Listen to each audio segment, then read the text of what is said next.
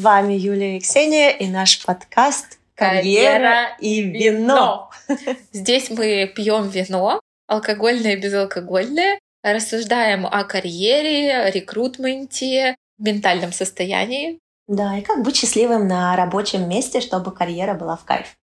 Я Ксения, HR-специалист с большим опытом работы в международных компаниях и думаю, что про работу знаю очень многое. А я Юлия, карьерный коуч, карьерный консультант, проработала в различных международных компаниях на сейлс-позициях 10 плюс лет, была многочисленный раз кандидатом и стала тем человеком, который принимает на работу. И тоже знаю много про рекрутмент с разных сторон. Записываем. Финальный эпизод, эпизод нашего сезона. Карьера и вино. Что мы сегодня пьем? Я вижу, ты рислинг принесла. Да, я принесла безалкогольный рислинг, который называется Motive. О, Прям уже идеально замотивированы. Потому что сегодня мы будем говорить про оферы, про предложения о работе, про изначальные контракты. Вот, так что, надеюсь, все замотивированы. Да, ну и вообще, что делать, если не дали этот э, офер или вы на него Да. не согласились? Такое тоже бывает, это нормально. Поговорим еще, почему и как компании этот офер составляют, составляют. да, чем руководствуются. Мне кажется, это тоже такая инсайдерская информация, не Мгм. все знают, Воу-воу-воу. как оферы готовятся. Кухня. Кухня, как оно там все подготавливается. Ну вот, человек послушал наши подкасты, э, сделал все как по нашей методичке. И тут ему пишет, контактирует любыми способами или менеджер, или HR и говорит, что подождите, еще чуть-чуть мы вот тут этот офер делаем. И что происходит вот в этот момент? Много что происходит. Во-первых, до того, как вы подобрались к этому оферу, у вас, я надеюсь, спросили salary expectations, что вы ожидаете от зарплаты, да? Денежки, То есть- денежки. Да, денежки, денежки. Потому что каждая компания уже держит какую-то свою вилку Мгм. забюджетированную, которую одобрил э, CFO, да, Мгм. вот этот вот Chief Finance Officer, Да. финансовый директор, он обычно всех HR держит плюс-минус в тонусе и за горло. Э, Поэтому, когда мы уже изначально идем на какую-то вакансию, у нас в голове есть такая вот вилка. Почему вилка? Потому что все будет зависеть от кандидата, насколько он сильный, насколько у него опыт работы. Может быть, опыт работы поменьше, но он умеет очень много чего. Возможно, степень обучения, да, то есть в Норвегии им есть разница, если у вас только степень мастера или бакалавра. А Все-таки вот тут есть я тоже. буду злостным. И я видела оферы, когда не учитывали степень.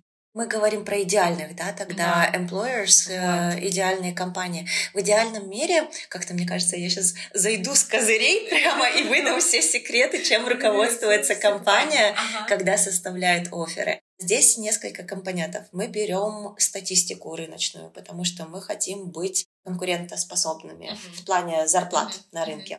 Но, конечно, нет такого закона, который говорит, Ксения, ты должна офер Вот согласно статистике. Конечно, нет. То есть мы берем это как такие Мгм. рекомендации, если кто-то хочет.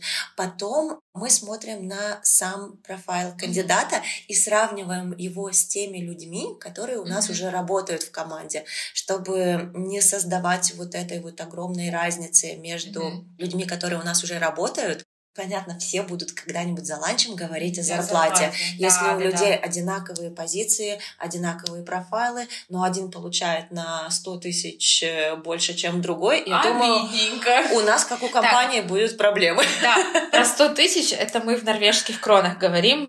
И мы стараемся вот это вот э, team equality, равенство в команде тоже как-то промотировать. Плюс у нас накладываются ограничения от нашего финансового директора, то есть выше какой-то рамки мы не прыгнем.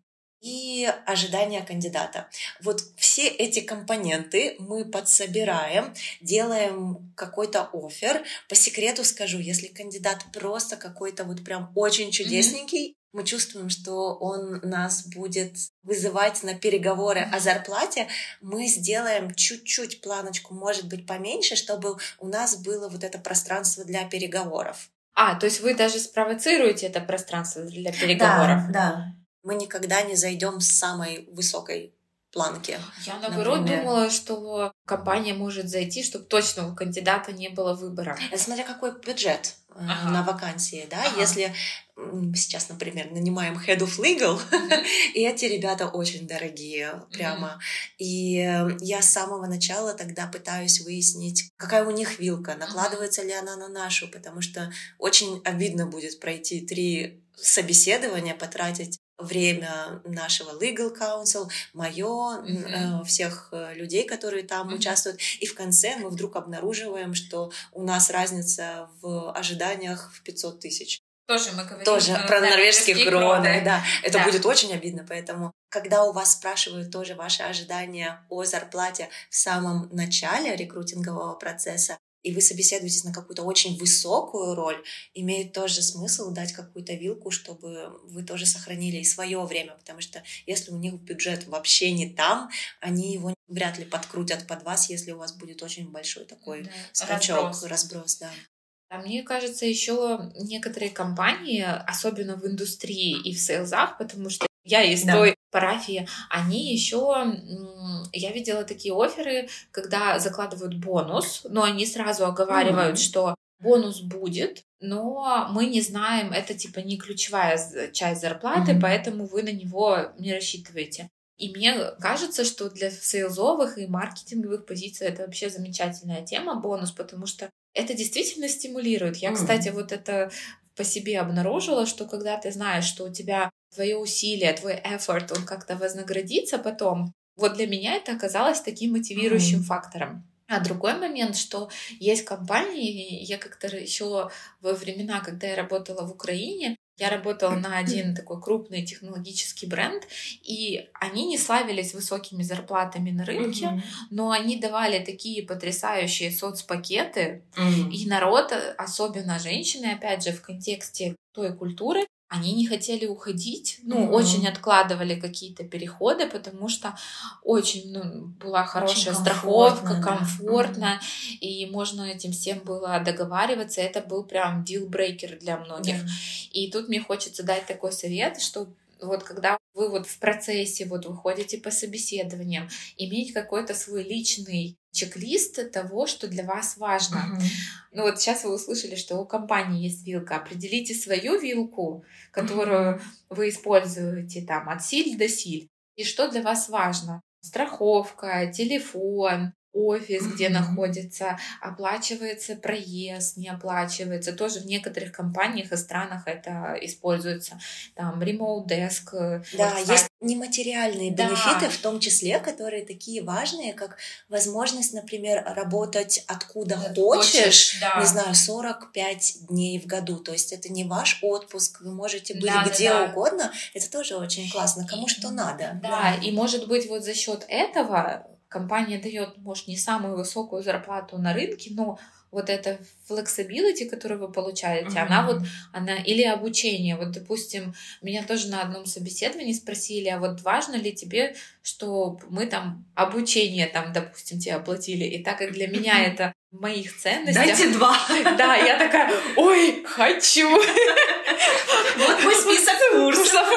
И мой глаз так загорелся. Они тоже это видят. Они это, видят. Ну, и поэтому для себя классно определить, вот чем вы готовы пожертвовать. Или даже, ну, слово такое ну, отвратительное, жертвовать, да. Но чем, чем вы, что для вас не так важно в вашем листе? Да. А если наоборот, вы так, типа, вот, мне нужно, вот, давайте все деньгами. Деньгами. И я сам там уже да. разберусь с ними, то это тоже позиция. Ну вот, кстати, очень хороший момент такой, который ты подняла сейчас. Многие считают, что офер — это действительно только зарплата, и все mm-hmm. воспринимают контракт и офер с точки зрения переговоров о зарплате. Mm-hmm. Но мне кажется, когда вы оцениваете предложение от компании в целом, абсолютно согласна с тобой, надо рассматривать целиком весь пакет, mm-hmm. что у них есть. У некоторых компаний есть какие-то корпоративные квартиры, я по не знаю, по Европе, да, да, которые да. доступны сотрудникам. У них, может быть, вот какие-то интересные курсы проводятся, да, то есть нематериальные такие бенефиты.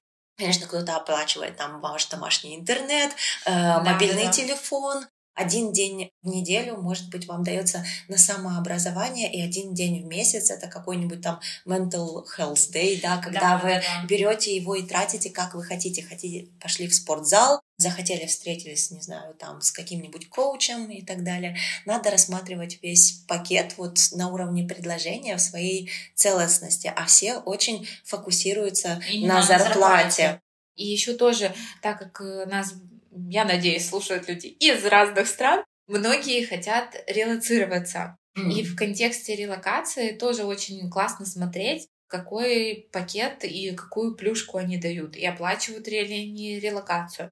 Есть компании, которые не оплачивают релокацию. То есть они дают оферы и говорят, окей, у нас есть какой-то минимум, там мы можем тебе помочь, но ты понимаешь, что с основными задачами ты как mm. бы разбираешься сам тоже смотрите, как вам с этим, насколько это для вас важно. А есть компании, которые прям Э, у них есть целое подразделение, отделы, которые занимаются и в некоторых индустриях, не IT-сектор, mm-hmm. а именно к mechanical industry, они сталкиваются сейчас с тем, что у них нету, они, допустим, в Европе не могут найти каких-то кандидатов, вот просто нету. Mm-hmm. Допустим, сервис-инженеры, как бы это ни звучало. Вынуждены привозить. Да, они их ищут, mm-hmm. они вышли, мы вот недавно с одной компанией обсуждали, они вышли искать вне Европы, потому что в Европе не находят. У меня хороший кейс есть угу. из моего прошлого. Мы нанимали прекрасного разработчика, просто золотой кандидат был, сидя в Норвегии, таких кандидатов вообще мало. У него в послужном списке и Netflix, э, и Tesla, и с Илоном Маском напрямую-то он работал.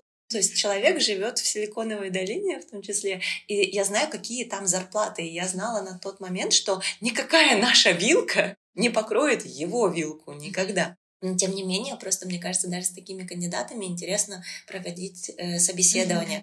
Мы в итоге сделали офер, как-то до обсуждения зарплаты вообще не дошло ни в какой момент. Мы спрашивали, какие у вас там ожидания.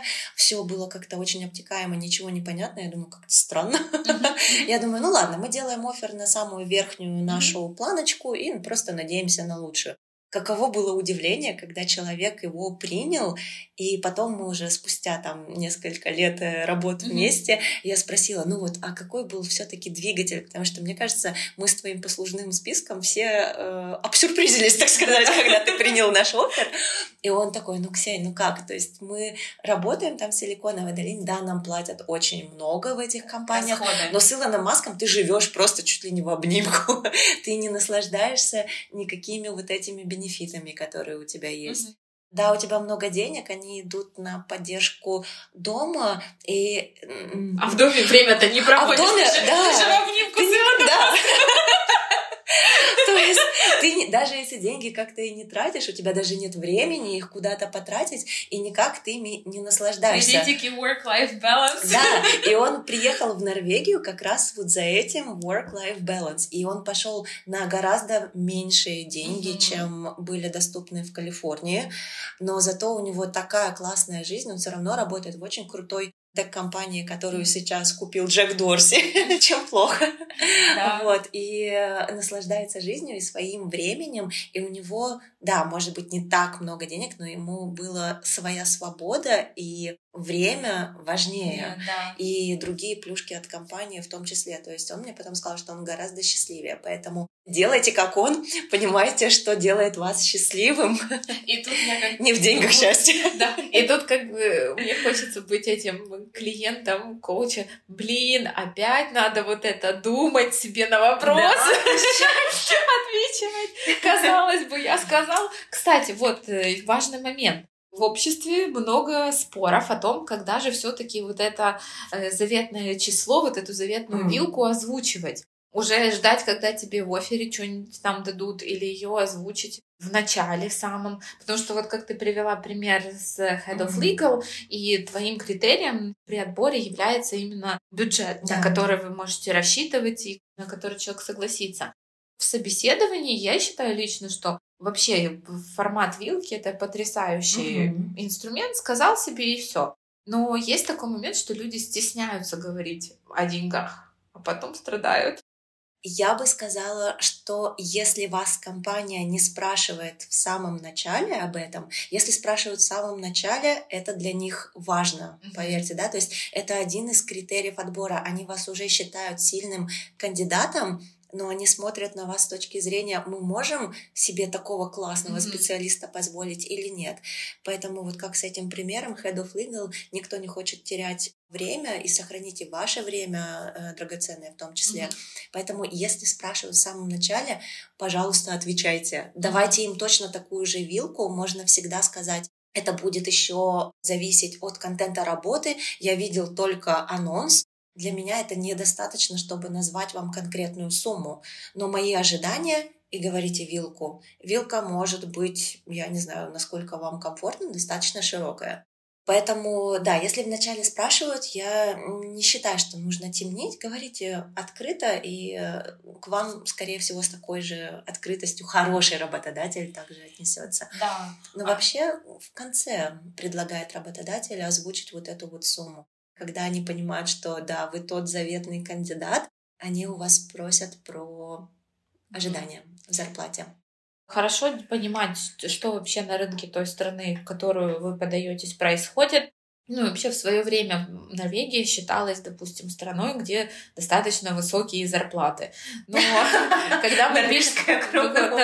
Да, но мы пишем подкаст во время, когда норвежская крона упала, и очень много, допустим, статистики уже публикуются самими норвежцами, где видно по графикам, как э, норвежские зарплаты очень хорошо уравниваются, а то и даже проседают по сравнению с европейскими. И я думаю, что мы подождем еще где-то до осени, и осенью вообще можем записать еще вообще на эту тему подкаст, посмотрим, как рынок, дела, да. да, как рынок рабочий среагировал, потому что мне кажется, очень многие столкнутся с тем, что надо будет менять работу. Что еще указывает работодатель в офере? Ну вот этот целый пакет, про mm-hmm. который мы говорили. Какая страховка? То есть э, страховка путешественника, да, да наверное, да, да. travel insurance. Это прям очень такой минимум. Там должны быть целый пакет страховок. Если там медицинское страхование, mm-hmm. то есть если, не дай бог, вы заболеете каким-то жутким заболеванием, то есть mm-hmm. должна быть такая вот поддержка, ну или даже легким. Да. Кому-то киропрактору надо ходить каждую да. неделю. Например, что-то такое.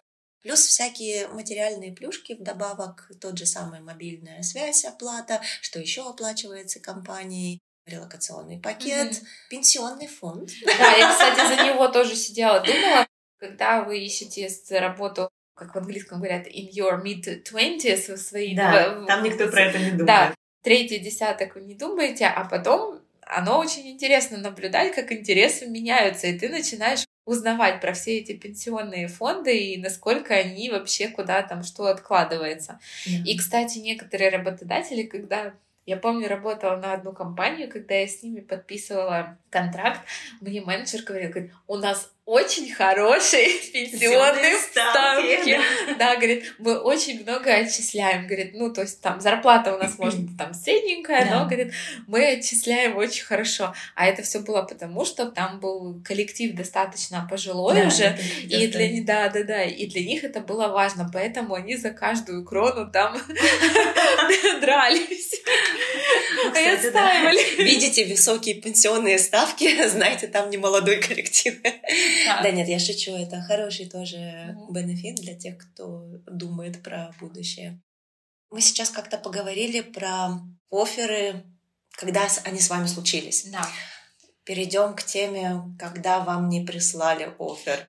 Давай возьмем такой транзитный период, когда вот сказали, пришлем через неделю. И не шлют. И не шлют. Что происходит в этот момент в компании? Тут много разных сценариев. Один из сценариев это то, что они вас очень хотят как кандидата, mm-hmm. но в зарплатную вилку вы с вашими ожиданиями не попали, а компания думает, что они могут вернуться к финансовому директору и одобрить mm-hmm. новый бюджет на вакансию.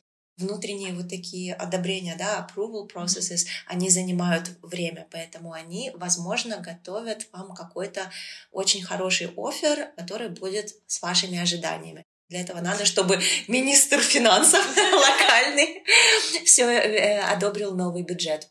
Второй сценарий он про то, что, скорее всего, офер сделали uh-huh. уже другому кандидату, и они ждут его ответ, и если ответ будет негативный от кандидата, вы следующий кандидат, которому они хотят сделать офер. И обычно на рассмотрение оффера в разных компаниях по-разному дается от трех до пяти дней, как иногда недели, если они это могут себе позволить чтобы вы успели вдуматься в контракт, что-то обсудить. Mm-hmm. Не знаю, кто-то очень часто я слышу такое: мне нужно обсудить контракт с женой. Mm-hmm. Я ну, ну, ну ладно, ну, сходи обсуди. Ну, Нет, вот с мужем я никогда, но вот да? очень часто от мужских, как это сказать, кандидатов мужчин я слышу такое: мне нужно посоветоваться с женой. Я думаю, ну в Норвегии опять же, да, берем да, контекст. Да. Очень ага. интересно.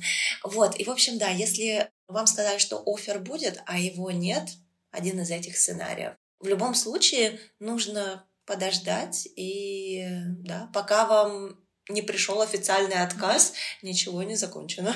Да, но мне кажется, что еще тоже зависит от сезона, на который вы попали. Есть mm-hmm. вот январь месяц, и в многих компаниях происходит бюджетирование, подведение да, итогов. Декабрь, да, декабрь, январь. И тоже бывает такое, что компании пересматривают свою стратегию, насколько они могут даже тот же, вот как ты говоришь, поднять э, свою планку, но для этого им нужно завершить другие процессы. И это тоже затягивает ваш процесс подписания непосредственно. Плюс еще есть такая штука в некоторых индустриях, как compliance check. И они должны тоже сделать его, провести. Или check. Да, check или compliance check, когда вас проверяют, что нету никаких там за вами грешков, скажем так, юридических. Вот. Э, и это тоже занимает время, и это нормально, и это вне зоны вашей ответственности. То есть, когда кандидаты переживают, волнуются, я им вот это проговариваю. Как вы можете повлиять? Никак. Никак. Да. Вы все, что нужно, нужно от вас, вас уже сделали. Да. да. Надо дождаться оффера. Вот. Надо уже дождаться как финального ответа или какого-то подтверждения. Иногда бывает такое, что компании переносят ответ, они говорят, ну, поговорим попозже. Такое тоже бывает. Все люди у меня была как-то кандидатка, и она говорила, что у нее вот откладывали, откладывали ответ, и она делала такую вот прям основную ставку mm-hmm. на ту компанию. И тут мне хочется сказать, что не делайте максимальный акцент на одну компанию. Сходите еще на одно собеседование, подайтесь еще в одну компанию. Какой-то backup. Иногда выплывают вообще неожиданные варианты, mm-hmm. чтобы не случилось такого, что вот сейчас ты о чем то говоришь, у нее случилась ситуация, когда ждали ответа от кандидата, еще она была, может, номером там два или три, а вот первый или второй ответил. И чтобы у вас не было такого разочарования, что я не так сделал. Вот если вы уже в предоферном да. состоянии, вы все сделали Отпустите, так. вы уже все сделали. сделали. Да. И в компании есть вещи, которые вне зоны вашего контроля. Да. Ну и теперь можем, наверное, переходить, когда вот не Если случилось. Не офер. Да, не вот не случилось. Ну что, что, жестко начнем? Давай, давай, правду матку, все, рубим по мясу. Значит, вы что-то не то сказали на собеседовании. Ой-ё, а что да. такое бывает? Я вот это новость. Да, да, бывает. И часто. И вроде ровненько иногда кандидат идет, первое собеседование как по маслу, техническое задание или какой-то практический кейс замечательно. Где-то вы тогда на последнем собеседовании, если вы туда дошли, это значит, что всех устраивают ваши жесткие навыки и компетенции. Mm-hmm. Уже тоже это отбросили. Yeah. Это не вопрос резюме, это не вопрос компетенции mm-hmm. и жестких навыков посмотрите себе правде в глаза, где-то вы что-то не так сказали, что плохо охарактеризовало ваши мягкие навыки. Либо навык коммуникации, либо то, как вы даете обратную связь, либо еще что-то. Это может быть что угодно. Вот сейчас у меня такой очень большой, ну я прям как по-живому принесу кейс прямо из жизни. Mm-hmm. На прошлой неделе было собеседование, вот как раз вот Head of Legal мне не дает покоя, какая чудесная кандидатка, и презентация отличная, и у нее такая энергетика замечательная, и какая-то инновация у нее есть. Инновация, кстати, тоже такой мягкий навык, который трансформируется в жесткие компетенции. Просто влюбилась mm-hmm. в кандидатку сразу. Я с горящими глазами чуть ли не начала уже офер готовить, пока мы сидим на собеседовании. И в конце я понимаю, что мы уже офер не сделаем. Дошел разговор, почему она хочет сменить компанию. И, боже мой, как она открыто и плохо высказалась о своем менеджере сейчас. Oh. Это же просто какие-то базисные вещи. Никогда плохо о предыдущем своем работодателе не говорим. Даже если там было что-то плохо, и это все валидно, и это все правда, это так характеризует вот с точки зрения мягких навыков такую плохую сторону. То есть я немножечко даже удивилась. Я от этого осознанного, прекрасного кандидата такого не ожидала. Mm-hmm. Я смотрю нанимающего менеджера, она тоже сразу так подсобралась. Очарование прямо рухнуло. Я такая думаю, ладно, это один какой-то такой промах, мы его еще обговорим. Но и после этого тоже пошли какие-то другие вещи. Да? Вот мы начали, раз про менеджеров говорить, я повернула в сторону какие ожидания от нового менеджера. Mm-hmm. И там список просто на 10 страницах, что в принципе неплохо. То есть я не против mm-hmm. того, чтобы кандидаты говорили правду, но дело, наверное, в том, как ты правду презентуешь, с какой стороны ее подсвечиваешь. То есть это должно быть все очень конструктивно. В итоге в нашей голове мы ей откажем за недостатком мягких навыков. И, наверное... Но вы ей скажете о том, что... Нет, знаете, мы вы... не можем сказать такое. Но я, э, она вообще очень сильно топила за обратную связь, поэтому, может быть, как-то неофициально я и подсвечу этот момент. Даже не столько про менеджера, но про то, как мы поняли, она будет вообще очень high maintenance э, employee, mm-hmm. да, то есть это будет тот сотрудник, которого нужно будет очень сильно сопровождать. Не по ее жестким навыкам, а именно по мягким. Она очень требовательная, ей нужно много-много всего. Для каких-то компаний это зайдет, для нашей в той ситуации, где мы сейчас, mm-hmm. наверное, нет. Как удивительно, да? Последнее собеседование. HR уже с горящими глазами. CEO просто в восторге и падает в обморок от инновативных идей. И потом вот просто как ушат холодной воды на поведенческой части интервью. Да, это, кстати, в копилку того, что мы говорили в прошлом подкасте о том, что можно сделать, заготовить себе список ответов и ситуаций и проанализировать, ну, сделать какую-то саморефлексию минимальную, что Опять же, тут может где-то наше какое-то такое когнитивное искажение, что кажется, что все знают уже все эти вопросы, ответы, все давно в деле и так далее. Но если вы можете себе заготовить вот эти ситуации к поведенческому интервью и презентовать, о чем мы говорили в прошлый раз, что подсветить их с другой стороны. Если вы чувствуете, что вас бомбит просто от вашего начальника там текущей ситуации, есть прекрасные специалисты, это коучи, это терапевты, не пожалеете этих денег, это вам окупится. Если mm-hmm. есть какие-то непрорешенные ситуации с прошлой работы или на, на данный момент текущая, лучше все-таки пойти к специалистам и эти все моменты проговорить или как-то себя потренировать. То, что там некоторые карьерные консультанты тоже с этим работают. Это просто вас подсоберет, потому что, конечно, очень мы все хотим кричать о том, что я такой офигенный, а я непонятый гений, и вообще, что происходит вот в этой стране. И страна может быть тут абсолютно любая, то есть и Норвегия, и там из пост-СНГшного пространства. Но все упирается в нас, и значит, этот момент нужно проработать. Поделюсь своим случаем. Я помню, я, я у тебя его, кстати, спрашивала в свое время на консультации. Когда я на собеседовании в Норвегии сказала о том, что у меня был вопрос, это было уже года три назад, как вы справляетесь со стрессом или как вы прорабатываете, когда что-то идет не по плану. Но сейчас я знаю, понимаю, что от меня требуется было сказать, как я рефлексирую в рабочем формате. Ну, то есть, что я делаю там, работаю над ошибками, анализирую. Ну, что сказала я? Да я же... я не шучу, я сказала, что я была рождена в, в СССР, поэтому я могу выдержать все. И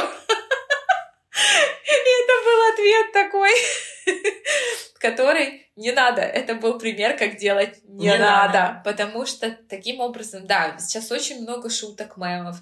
Э, мультинациональные компании вкладывают огромные средства в культуроведение и понимание других культур. Все знают, что люди с Восточной Европы достаточно стойкие и могут выдержать все, но не нужно это швырять так в лицо.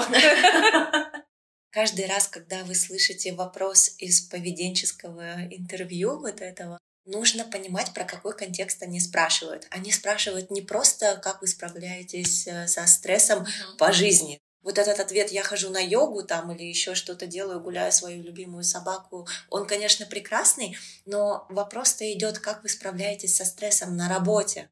Меняющиеся обстоятельства, дедлайны, кто-то заболел, вы теперь делаете тройную работу.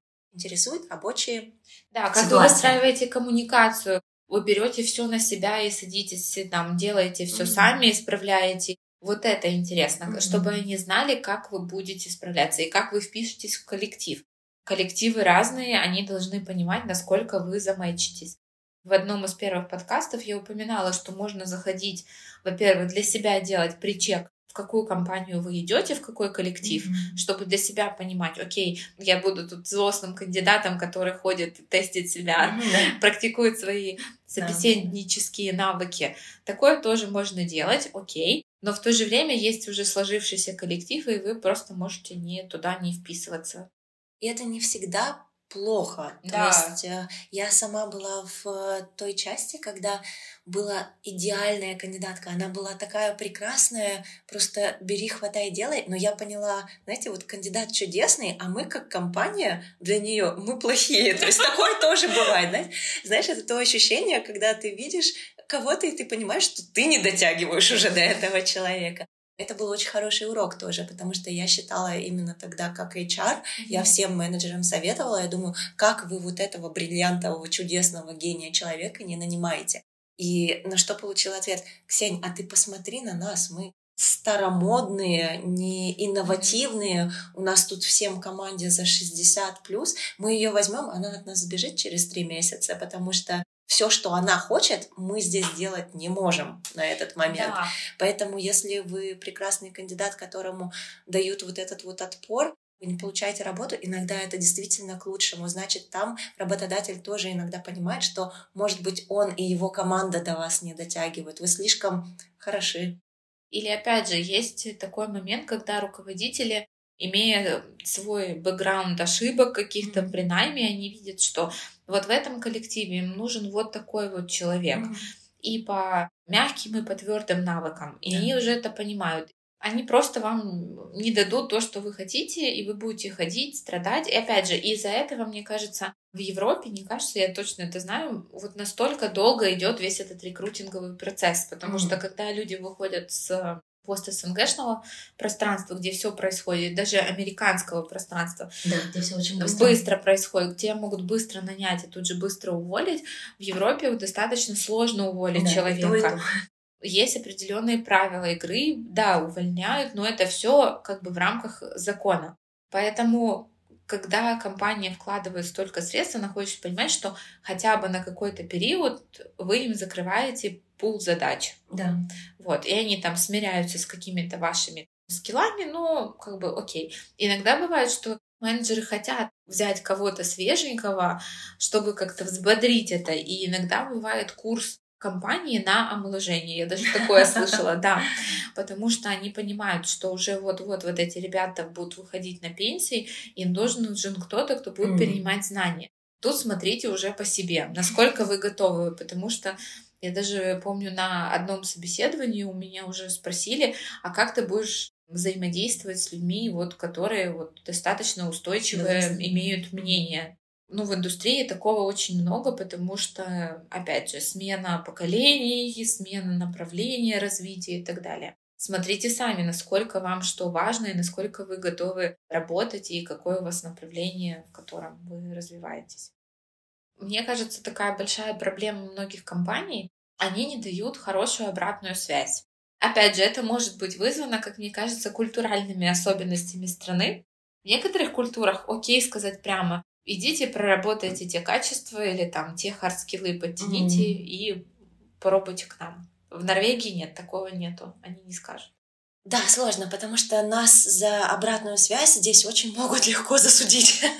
Ого, Поэтому... Вот этого вот я, кстати, не знала. Ну, немногие это делают, но возможность она всегда есть. Поэтому здесь у кандидатов есть очень много прав, поэтому мы используем максимально обтекаемые формулировки и просто надеемся, что человек как-то поймет между строк. Но это особенность норвежской культуры в целом, что много рассчитывается, что поймется между строк. Я бы, я бы и рада да, э, дать да. обратную связь, но я не могу подставлять ни свою команду, ни свою компанию.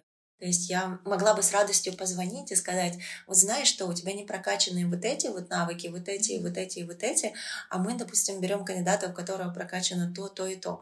Здесь они могут запросить, а можно я тогда, ну, как-то анонимно, если сделать резюме, можно я тогда посмотрю профайлы. Они могут запросить запрос к данным кандидатам. То есть это вот такая вся неприятная волокита, mm-hmm. которую ты не хочешь подвергать ни себя, ни других кандидатов, mm-hmm. участвующих в этом процессе.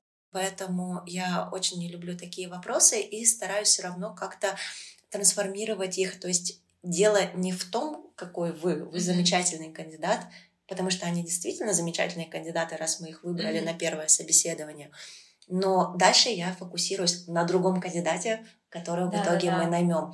Но мы решили пойти вперед с кандидатом, у которого то-то, то-то, то-то, то-то.